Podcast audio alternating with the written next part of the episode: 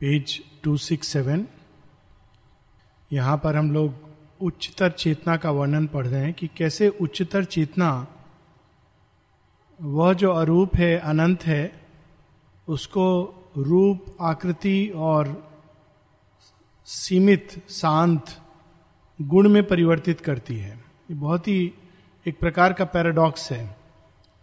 और वह तभी करती है जब भगवान अपनी स्वेच्छा से ही ऐसा बनना चाहते हैं।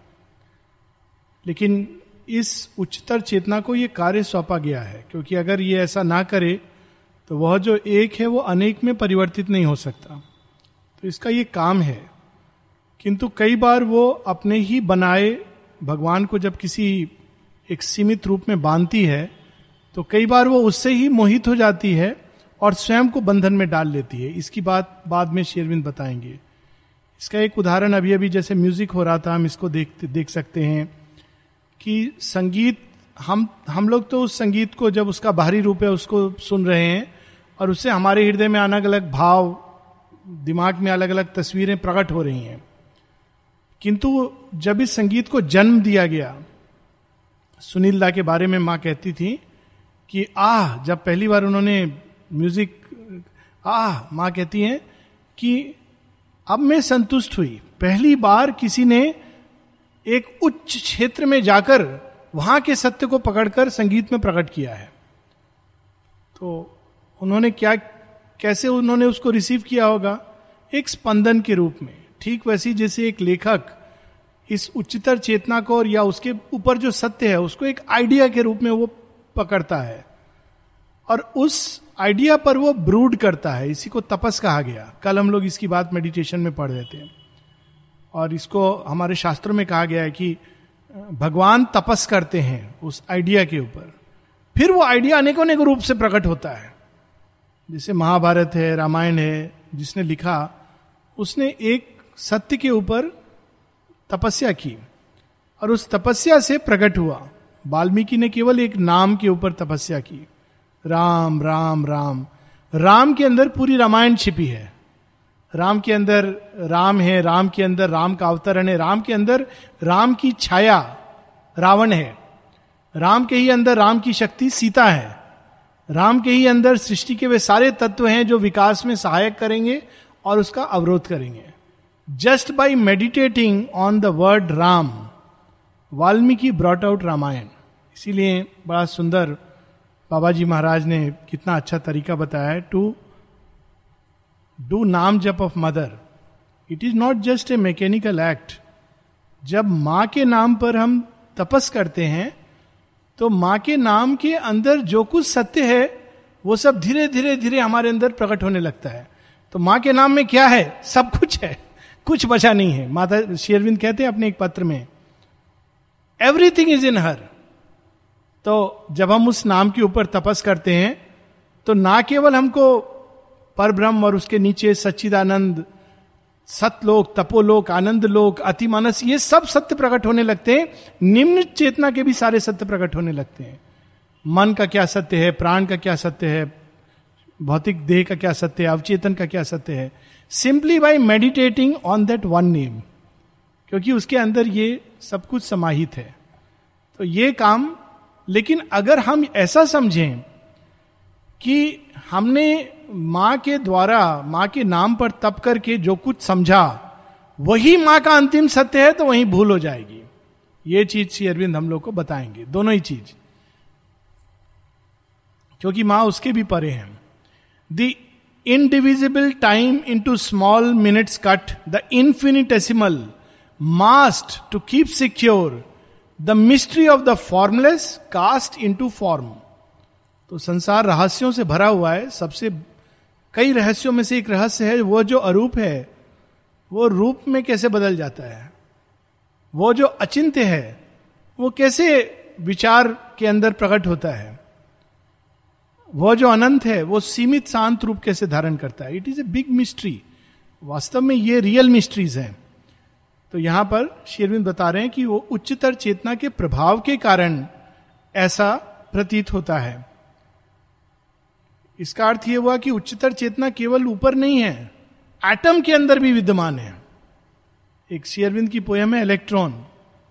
तो उसमें शेयरविंद इलेक्ट्रॉन को डिस्क्राइब करते हैं तो क्या बताते हैं कि वो इटरनल का, शाश्वत का माइन्यूटेस्ट एबोर्ड है। हम लोग कहते हैं ना मंदिर। मंदिर मंदिर, भगवान का सबसे बड़ा मंदिर ब्रह्मांड है और सबसे छोटा मंदिर इलेक्ट्रॉन है। शेयरविंद के शब्द हैं। और उस मंदिर में कौन विराजमान है? शेयरविंद कहते हैं, Shiva in his fiery chariot rides. Shiv उसके अंदर रथ पर भ्रमण करते हैं। इतने सूक्ष्म छोटे हो जाते हैं, वही शिव अति विराट हो जाते हैं। दिस इज़ द ब्यूटी और ये मिस्ट्री वास्तव में जानने योग्य है। Invincibly there craft devised for use the magic of sequent number and science spell designs miraculous potency was caught laden with beauty and significance, and by the determining mandate of their gaze, figure and quality equating joined in an inextricable identity. देखिए एक lower mathematics से, आज इसकी बात हो रही थी। Lower mathematics क्या है? बच्चे लोग बचपन पढ़ते हैं वन टू थ्री फोर कोई बच्चे से पूछे वन का मतलब क्या है? तो वो एक, ये वन है। टू क्या है? लेकिन हायर ये कहाँ से निकला है? हायर से निकला है। एक कौन है? वह जो एक अमेव द्वितीय है। दो कौन है? वो एक, दो बनता है। ईश्वर और शक्ति। तीन कौन है? सच्चिदानंद के रूप में प्रकट होता है। चार कौन है? चार महाशक्तियों के द्वारा वो सृष्टि में स्वयं को सृजन करता है। पाँच क्या है? पाँच है आनंद स्वरूप उसका एक कण, जीवात्मा के रूप में उसके अंदर प्रकट होना। छह क्या है? निम्न प्रकृति की ओर कूदना, इसीलिए भाग्य। आप देखेंगे जितने भी गेम्स होते हैं, उसमें छह, भाग्य का एक प्रतीक है। क्योंकि छह is that it is now entering into a blind determinism सात क्या है? इस कूदने के कारण चेतना के सात जो स्तर हैं प्रकट होते हैं। सात सुर भी निकलते हैं, सात धाराएँ भी निकलती हैं। आठ क्या है? अब चेतना एक थी, वो दो में बट गई। चार और चार के अनुसार तो it becomes the eight fold चार जो ऊपर के हैं और चार जो नीचे के हैं। लाइफ डिवाइन में शेयरबिंद ये एट का वर्णन। नौ क्या है? पूरी तरह वह एक जड़ तत्व में समा जाता है। शेयरबिंद ने बताया nine is the number of matter तो जड़ तत्व में समा जाता है। और दस क्या है? वह एक शून्य में विलीन हो जाता है। It start from zero it start from zero महाशून्य जो सब कुछ है जिसके अंदर, वो स्वयं को शून्य में विलीन करता है। अब जब स्वयं को वो एक ज़ीरो में चला जाता है तो फिर क्या शुरू होता है? क्रमिक विकास। इलेवन, एक और एक। और उससे क्या होता है? वो उस एक के अंदर कोई नई चीज़ प्रकट होती है, जो ज़ीरो के अंदर एक संभावना के रूप में थी। So this is how mathematics is born लेकिन निम्न चेतना इसको पकड़ नहीं पाती वो मैकेनिकली याद करती है। बच्चों को ऐसे सिखाना चाहिए। शायद पता नहीं यहाँ ऐसे सिखाते कि नहीं but time should come when we should teach it in this way हर आ, हर चीज़ के पीछे एक उच्चतर सत्य है। अब ज्योमेट्री है। अभी इसमें उसकी भी बात हो रही है। हर आकृति के पीछे। मनुष्य सीधा क्यों है? अब देखिए मनुष्य के पहले जितने जीव हैं वो या तो धरती पर रेंग रहे हैं, उड़ रहे हैं, या चौपाए हैं, उनके एक आँख इधर देख रही है एक आँख इधर देख रही है। मनुष्य ऐसा जीव है जिसमें दोनों आँखें सामने आकर के खड़ा हो जाता है और अपना सिर उठा करके वो आकाश की ओर देख सकता है। इट इज़ ए सिंबल तो इसमें संकेत दे दिया गया कि एक नई चीज़ प्रकट हो रही, एक नई संभावना। तो उच्चतर चेतना इस प्रकार से चीज़ों के अंदर गुण को प्रकट करती है। तीसरा एक हम लोग देखते हैं दुर्गा का सिंह। तो ये तो सिंह जो बना देते हैं यहाँ पर, वो तो बड़े अजीब अजीब होते हैं। बहुत सारे तो सिंह इतने मरियल से बना देते हैं जल्दबाजी में। लेकिन दुर्गा का सिंह क्या है? दुर्गा के अंदर जो शक्ति है, जो ऊर्जा है, जो प्रहार करती है, असुरों को डराती है अपनी दहाड़ मात्र से, वो एक सिंह के रूप में उच्चतर चेतना प्रकट करती है। और वो क्या है? गुण को प्रकट करना। अब निम्न प्रकृति के पास कोई तरीका तो नहीं है ओरिजिनल चीज़ तो उसी को पकड़ के जैसे लोग कॉपी करते जाते हैं तो देखती अच्छा सिंह एक रूप पकड़ती है, कहती इसको भी मैं जड़ तत्व के आधार पर प्रकट करूँगी। तो प्रकट कर देती है, और वही सिंह बनता है, दहाड़ भी होती है, उसके अंदर वो क्वाइट पावर भी होती है, लेकिन मनुष्य उसको एक उच्चतर सत्ता का प्रतिरूप नहीं मान पाता। वो ईगो में बंधा है तो कहता है, हे भगवान, बचाओ मुझे, ये तो भयानक, पशु आ गया लेकिन वास्तव में वो एक गुण है जिसको उच्चतर चेतना प्रकट करती है। और इसीलिए जब जब हम लोग उच्चतर चेतना में उठते हैं तो ये सब हम लोगों को विजन्स के रूप में प्रकट होते हैं। धरती के सिंह नहीं होता है, हाथी प्रकट होता है। हाथी जो दिशाओं में, सो ये सारी चीज़ें यहाँ पर magic of sequent number magic of sequent number जिसकी बात हो रही थी साइंस पेल तो ये सारे, एक बड़ी सुंदर मुझे एक बार किसी ने बात बताई थी कि यहाँ पर एक doctor I think Venkat Swami थे क्या नाम था उनका जो विज्ञान पढ़ाते थे सेंटर ऑफ़ एजुकेशन में वेरी फाइन पर्सन गोलकुंड में रहते थे वेंकट रमन यूर राइट हाँ वेंकट रमन इंडियन साइंस का अवार्ड भी मिला था उनको बड़े अच्छे मित्र थे बड़े अच्छी सुंदर बातें करते थे तो एक बार उनके किसी मैं मैं उनको इस तरह से नहीं जानता था I use to there was a relation of love I never explore की वो क्या करते हैं, कैसे पढ़ाते हैं। एक बार उनके शिष्य ने मुझे, शिष्य यानी जो स्कूल में पढ़ा था, उनसे मैथमेटिक्स ने बताया कि कैसे पढ़ाते थे। कहते, एक बार उन्होंने डायग्राम बनाए, कहा, ये क्या है? ये एक लाइन है, एक। कहते, इसको हम थोड़ा सा मोड़ दें एंगल बन गया। इसी लाइन को अब हम जोड़ दें तो ट्राइंगल बन गया। वो एक ही लाइन से वो सब कुछ बनाते रहे, उसी एक से सब निकलने का। और अंत में कहते हैं, ये सब कुछ फिर से एक बन जाता है and he put them all together in a big zero the same line beautiful way मतलब उसको जिसने देखा था, जीवन भर भूल नहीं पाया. It was spiritual truth given in mathematics class this is how it should be क्योंकि उच्चतर चेतना इस तरह से चीज़ों को देखती है।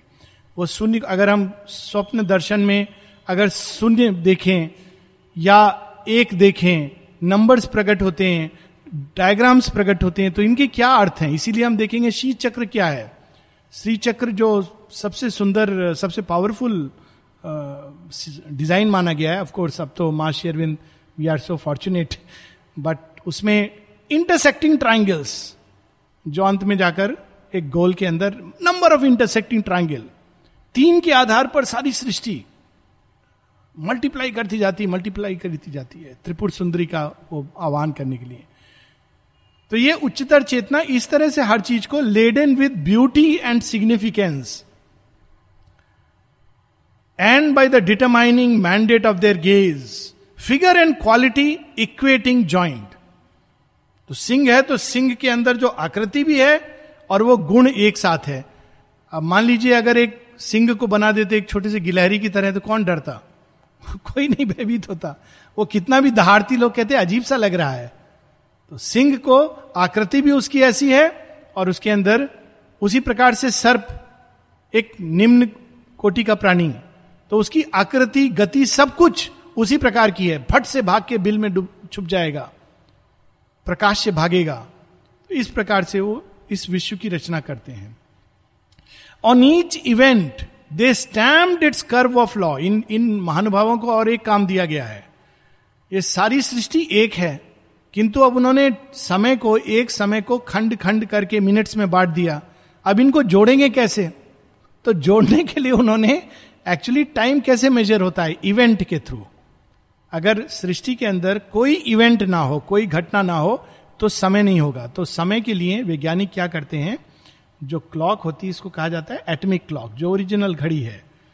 तो वह इलेक्ट्रॉन के मूवमेंट के अनुसार बेसिस पर समय की गणना होती है कि जब हम कहते हैं एक मिली सेकेंड उसमें अणु के अंदर इलेक्ट्रॉन इतना हिलता है तो वो ओरिजिनल टाइम है, क्योंकि वो कभी चेंज नहीं होगा।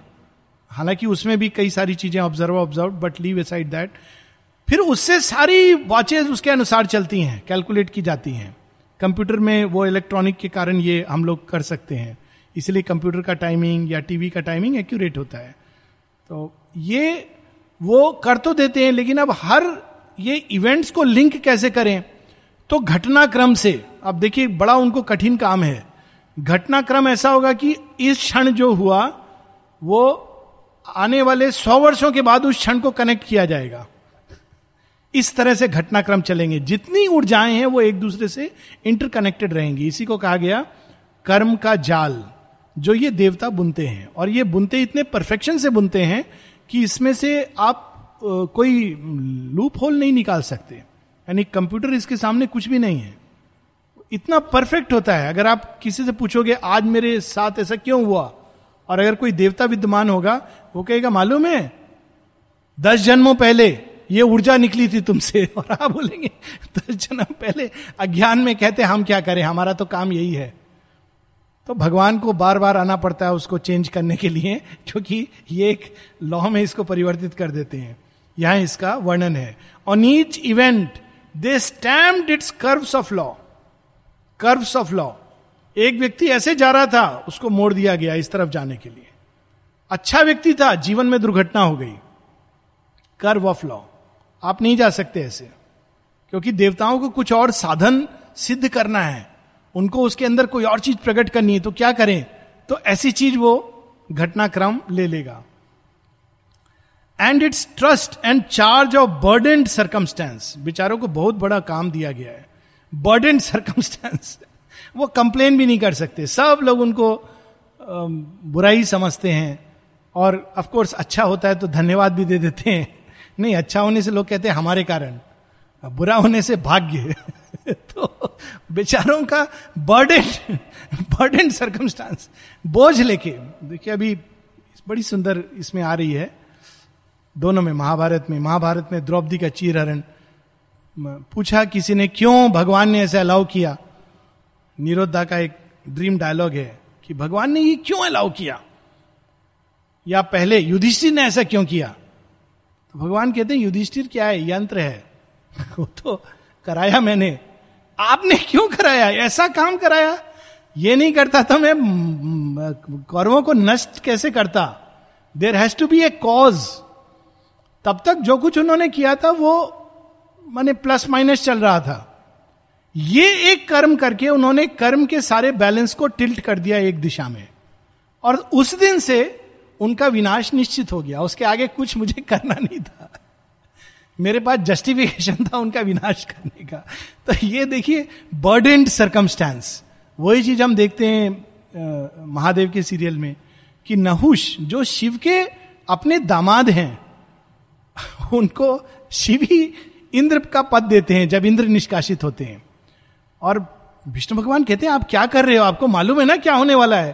कहते हैं हाँ मालूम है लेकिन मैं क्या करूँ? इस प्रोसेस से कर्म के मार्ग से गुजरना है। नहुष बन जाते इंद्र। हैं मनुष्य। सौ उन्होंने राजसु यज्ञ किए हैं, बहुत ज्ञानी है, देवासुर संग्राम में युद्ध किया है। नहुष के दिमाग में अब यह भर जाता है कि मैं बहुत सक्षम हूँ। और वो अहंकार भर के, वो एक दिन कहते हैं, मैं इंद्र की पत्नी सची को अब वर्ण करूँगा। तो सची बहुत इंटेलिजेंट है, कहती, ठीक है, मैं तैयार हूँ, लेकिन तुम चार ये जो सप्तऋषि हैं, ये पालकी उठा के तुमको लाएँगे घर पे तो मैं तुमको वरण करूँगी। ये महामूर्ख कहते, ठीक है as Indra he commands the Saptarishi मेरी पालकी उठा के मुझे ले चलो। तो फ्रांस का परफ्यूम डालते हैं, चाइना का सिल्क का कपड़ा पहन के तैयार होके जा रहे हैं। अब सप्तऋषि को मालूम है, वो शिव से कहते हैं, क्या होने वाला है, आपको पता है ना? बोलते हाँ शिव परमिशन ग्रांटेड तो वो बेचारे धीरे धीरे चल रहे हो तो अपनी गति से चलेंगे। ना सप्तऋषियों का चलना है काल की गति। तो इसको लग रहा है कि ये काल धीमी गति से चल रहा है। मुझे सची के पास जाना है सची के पास जाना है। शीघ्र चलो शीघ्र चलो। तो वो बेचारे अपनी गति से चल रहे हैं।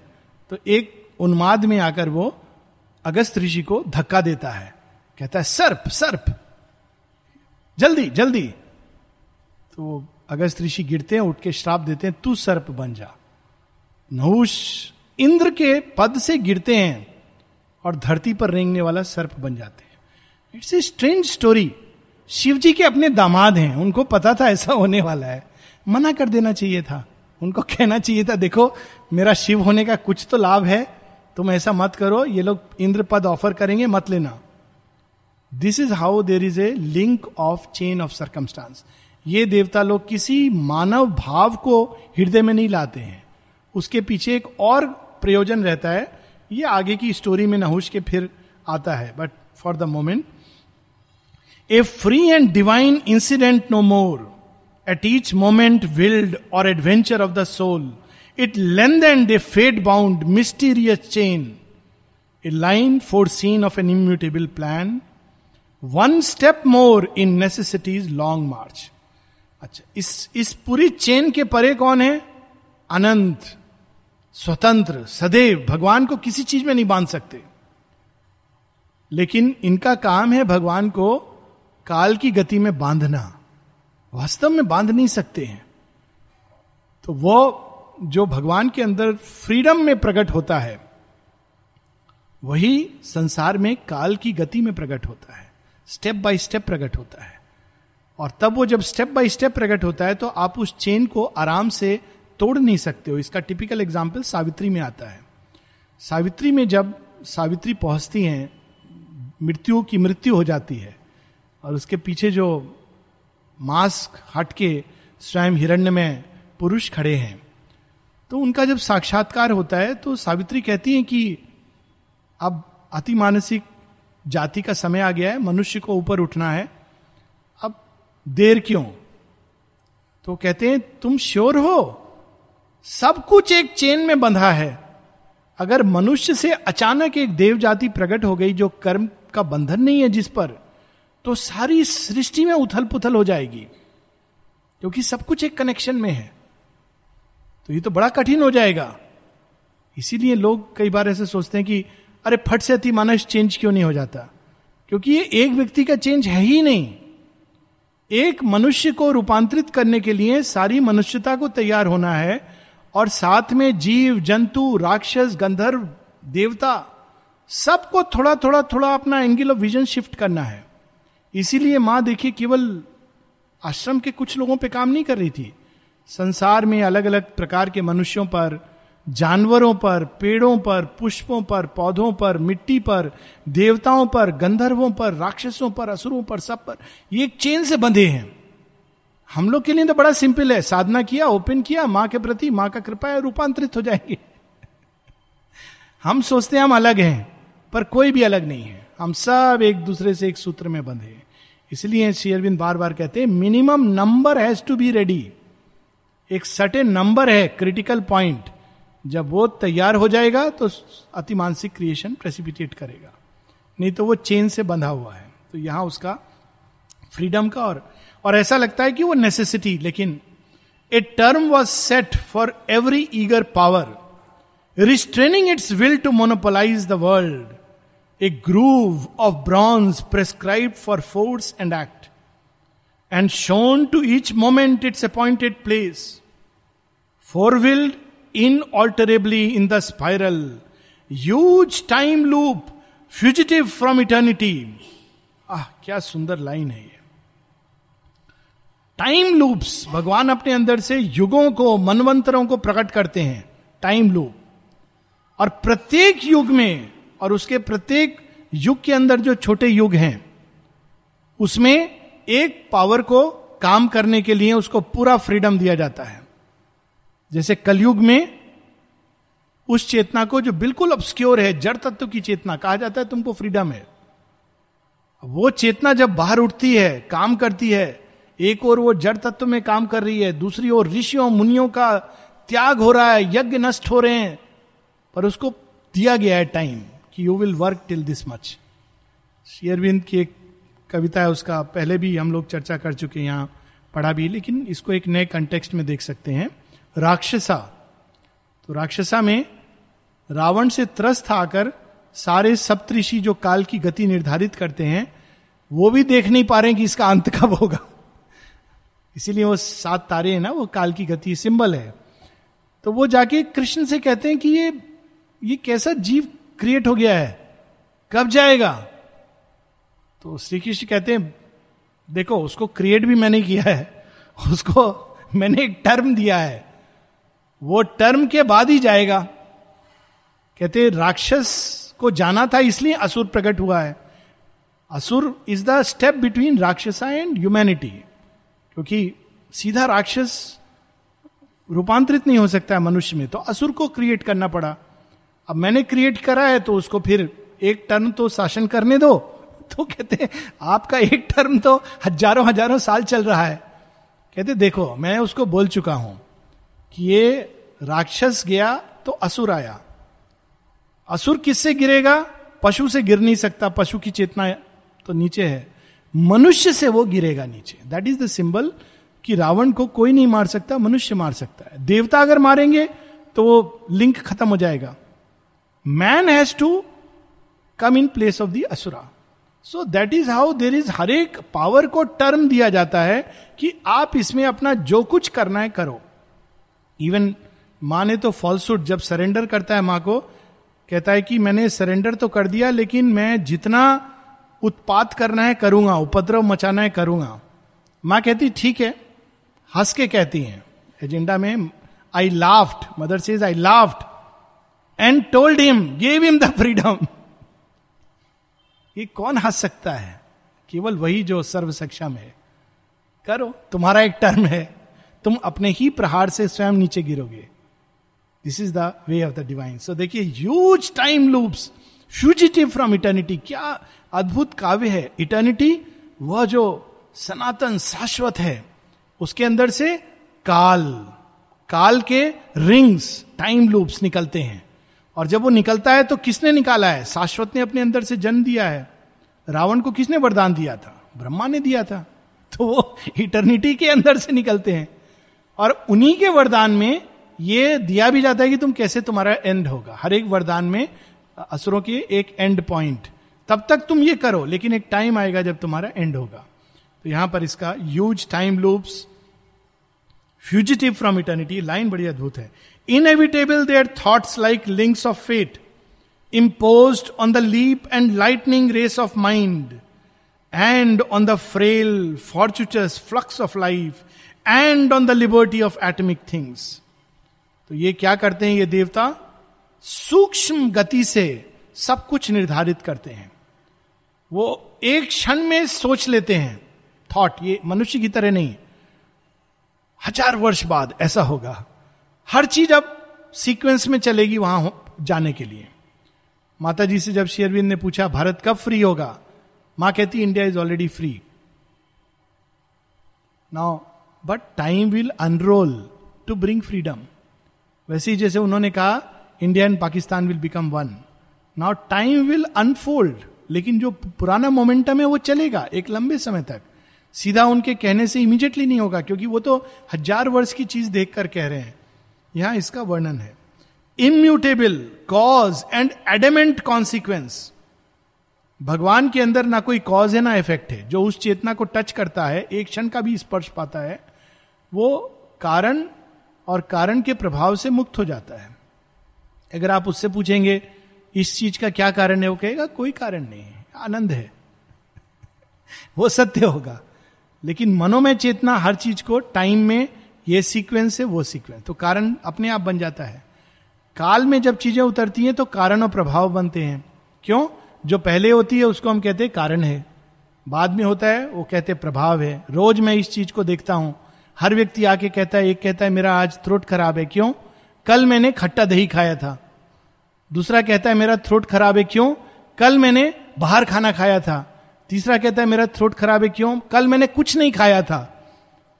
चौथा कहता है, मुझे पता नहीं क्यों थ्रोट खराब है। कल तो मैंने खाली डाइनिंग रूम का खाना खाया था। शायद उसमें कुछ प्रॉब्लम होगा। सत्य तो यह है कि कोई कारण नहीं है। इवन बैक्टीरिया कारण नहीं है। एक चेतना के स्तर पे कोई कारण नहीं है। It is delight and the instrument this a play लेकिन आप ये नहीं कह सकते हो। तो आपको बहुत सीरियस होकर लिखना पड़ता है। Capsule red clock cell be please take it don't भाई, ये चेतना की एक अवस्था है, जिसमें कोई कारण नहीं होता है। लेकिन जैसे ही कालगत चीज़ें आती हैं, जो पहले हुआ है, वो कारण है, जो बाद में हुआ है वह इफ़ेक्ट है। So that is how it goes on किसी ने एक बार मुझसे पूछा अच्छा आप डॉक्टर हैं, आपको डायबिटीज़ क्यों है? तो अलग अलग उत्तर अलग अलग समय। तो आनंद में मैंने कहा, स्वेच्छा से। तो इट वॉज़ फिर मुझे लगा अटपटा ना लगे। तो मैंने कहा, नहीं, मुझे मिठाई पसंद है, मैं स्वेच्छा से खाता हूँ। बट सेंस ये नहीं था। स्वेच्छा से। तो आनंद है, उसमें क्या है?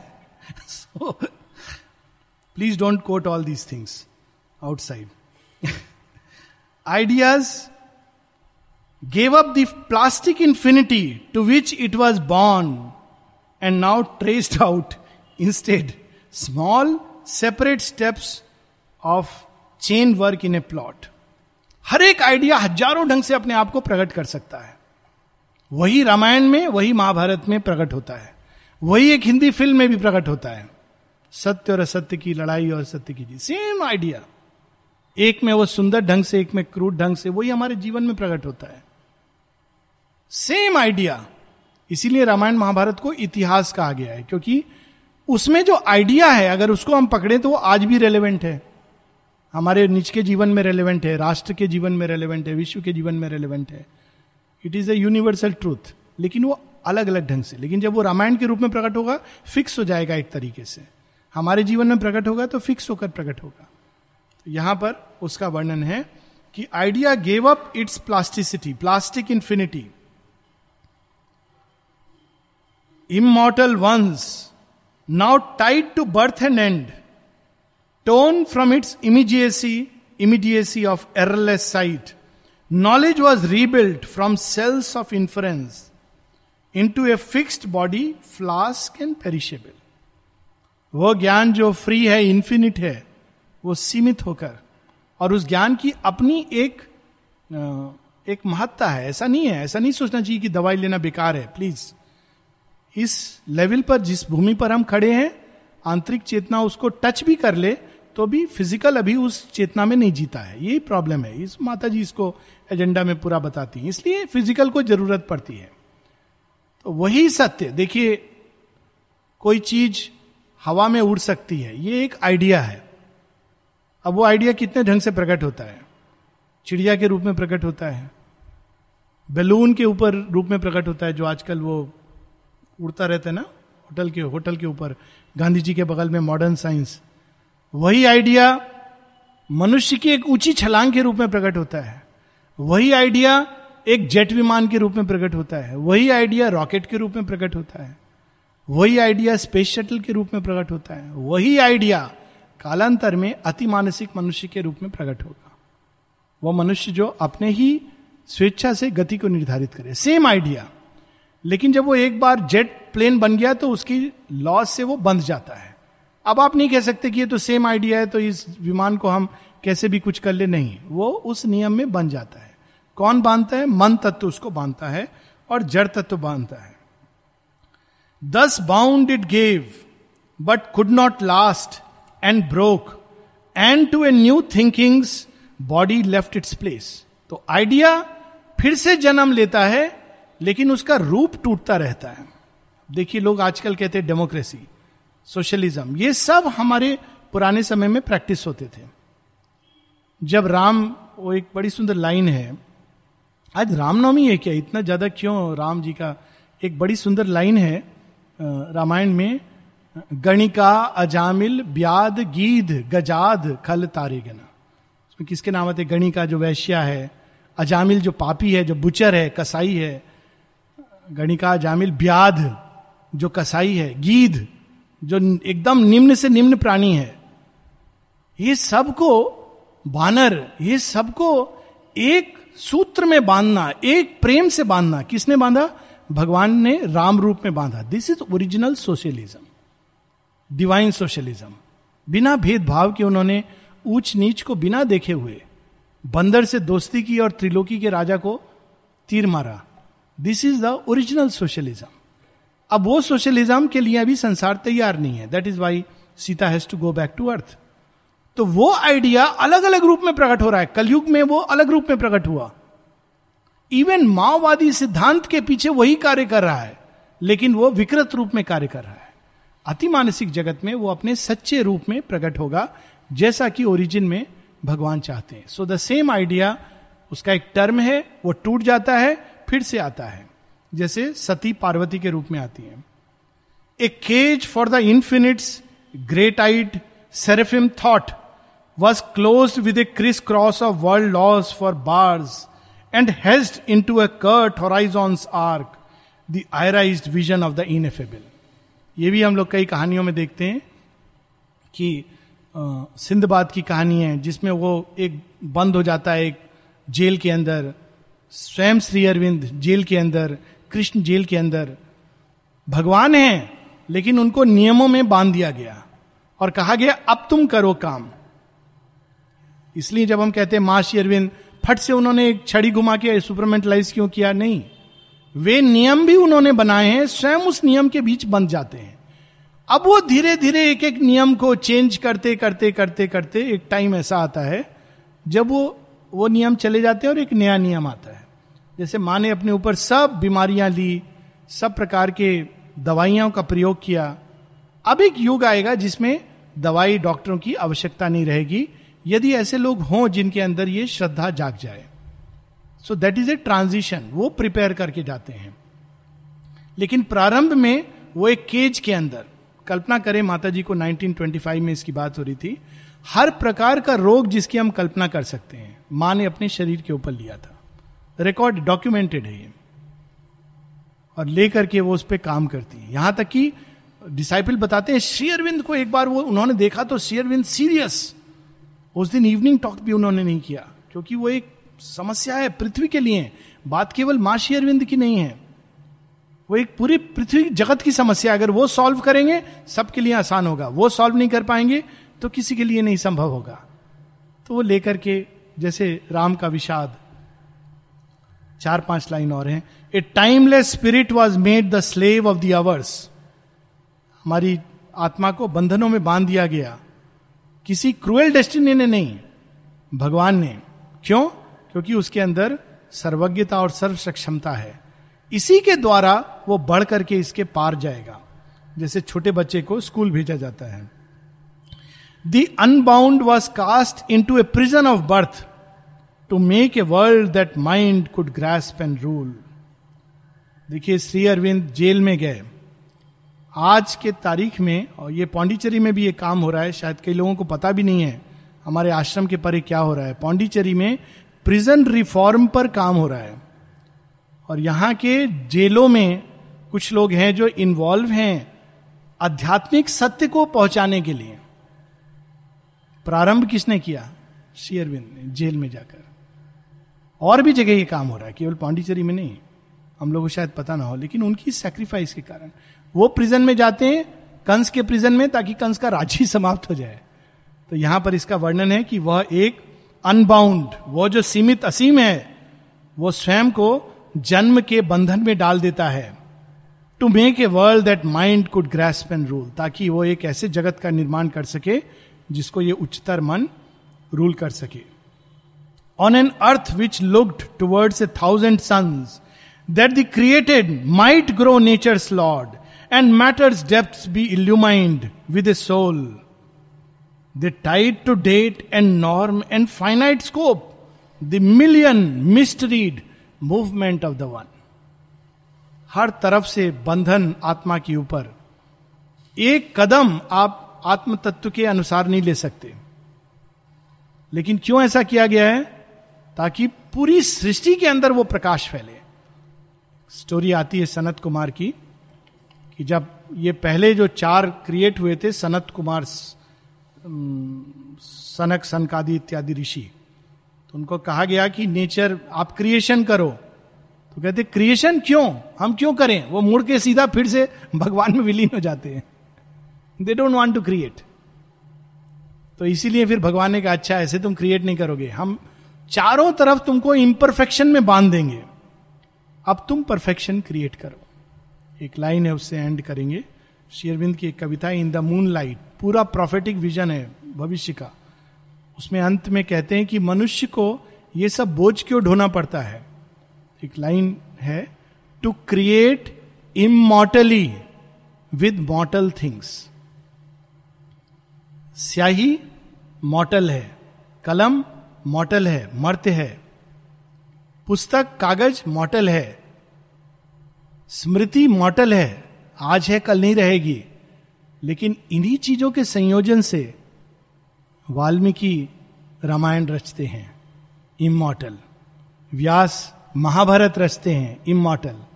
और श्री अरविंद सावित्री रचते हैं, immortal.